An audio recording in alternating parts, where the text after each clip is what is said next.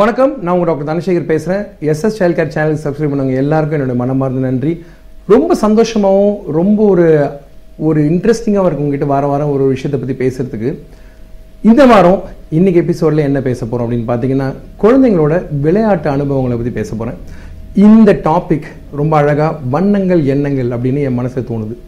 ஏன் இந்த டாபிக் வருது, ஏன் இந்த விஷயத்தை பற்றி பேசணும் அப்படின்னு பார்த்தீங்கன்னா, எல்லா பேரண்ட்ஸுமே பொதுவாக என்கிட்ட பெற்றோர்கள் கூட்டிகிட்டு வரப்போ என் குழந்தை சரியாக சாப்பிட மாட்டுது, சரியாக மற்றவங்க கூட போக மாட்டுது, ஒரே இடத்துல இருக்கணும்னு ஆசைப்பட்றான், கண்ணோட கண்ணு பார்க்க மாட்டான், சண்டை போட்டுக்கிறான், மற்றவங்ககிட்ட எதையும் கொடுத்து விளையாட மாட்டான் அப்படின்னு பல குறைகளோடு தான் வராங்க.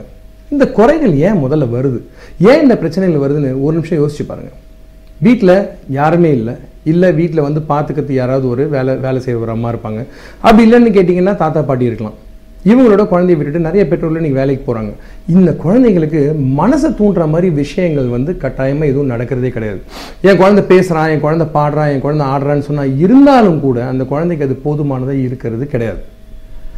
ஏன் இந்த குறை வருது அப்படின்னு பார்த்தீங்கன்னா, பல காலங்களுக்கு முன்னாடி நாமெல்லாம் குழந்தையாக இருக்கிறப்போ குழந்தைங்க வீட்டு திண்ணன்னு ஒன்று இருந்துச்சு, முத்தம் ஒன்று இருந்துச்சு, விளையாடினாங்க. அது மட்டும் இல்லாமல் வெளியே போனாங்க, பாலப்பாடம் கற்றுக்கிட்டாங்க.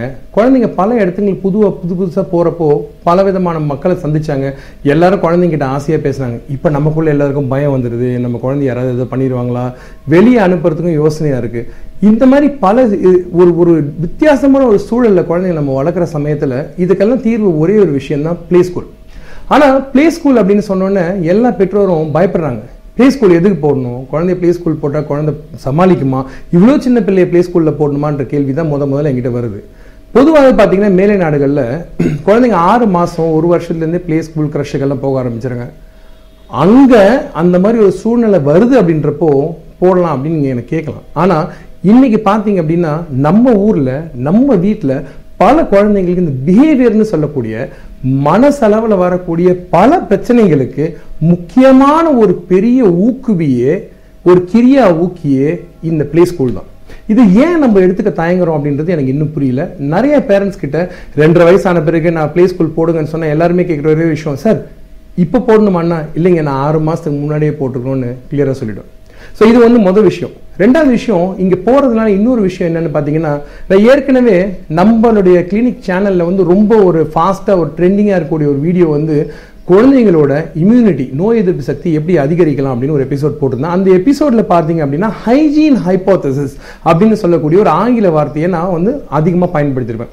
இந்த ஹைஜீன் ஹைப்போதசிஸ் அப்படின்றது என்னன்னு பார்த்தீங்கன்னா, குழந்தைங்க பல பேரோட கலந்து பழகிறதுனால, ஒட்டுறதுனால, அவங்க குழந்தைங்களோட சேர்ந்து விளையாடுறதுனால ஒரு குழந்தையில இன்னொரு குழந்தைக்கு இன்ஃபெக்ஷனை தடுக்கக்கூடிய அந்த நோய் எதிர்ப்பு சக்தி மிக அருமையாக பரவுது.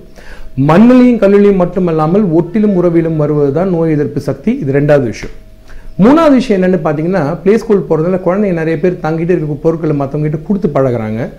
சமுதாயத்தில் இன்னைக்கு எல்லாருக்குமே காமனாக ஒரு மனுஷனை இன்னொரு மனுஷனையும் சேர்த்து வச்சிருக்க ஒரே விஷயம் மொழி மட்டும்தான்.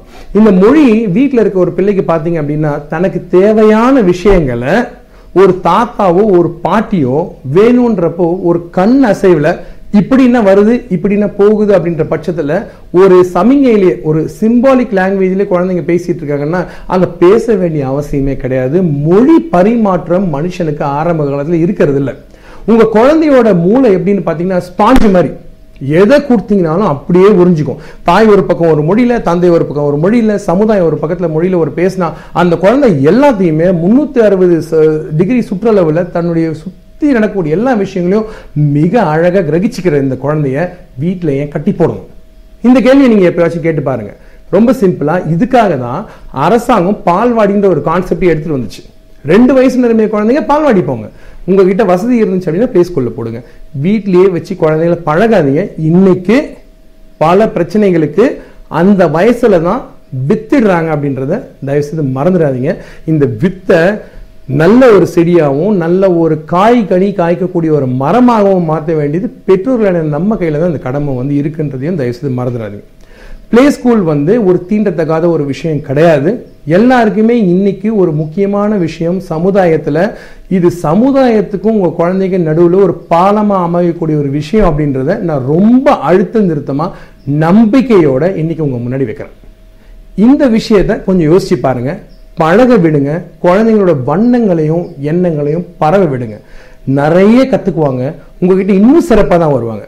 தமிழர் மிக அழகாக ஒரு பழமொழி ஒன்று இருக்குது, 5ல் வளையாதது 50ல் வளையுமா அப்படின்னு.